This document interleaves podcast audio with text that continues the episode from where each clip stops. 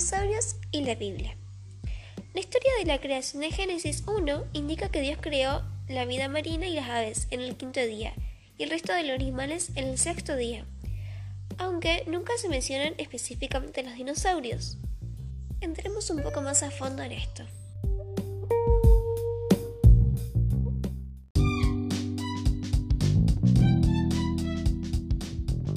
Hecho de que los dinosaurios no aparezcan mencionados en la Biblia no es prueba de que Dios no los crea, y tampoco lo es el aspecto extraño que tienen en las reproducciones de los museos. Algunos creen que los dinosaurios surgieron como resultado de la maldición después del pecado de Adán y Eva, pero la Biblia no identifica qué animales sufrieron cambios como resultado del pecado, o qué clase de cambios habrían sido.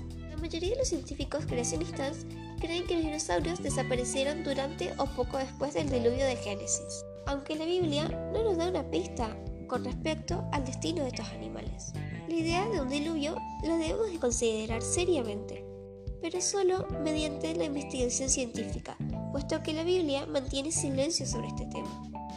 Por último, hay quienes piensan que los dinosaurios sobrevivieron después del diluvio y que desaparecieron poco después mientras intentaban ajustarse al nuevo ambiente.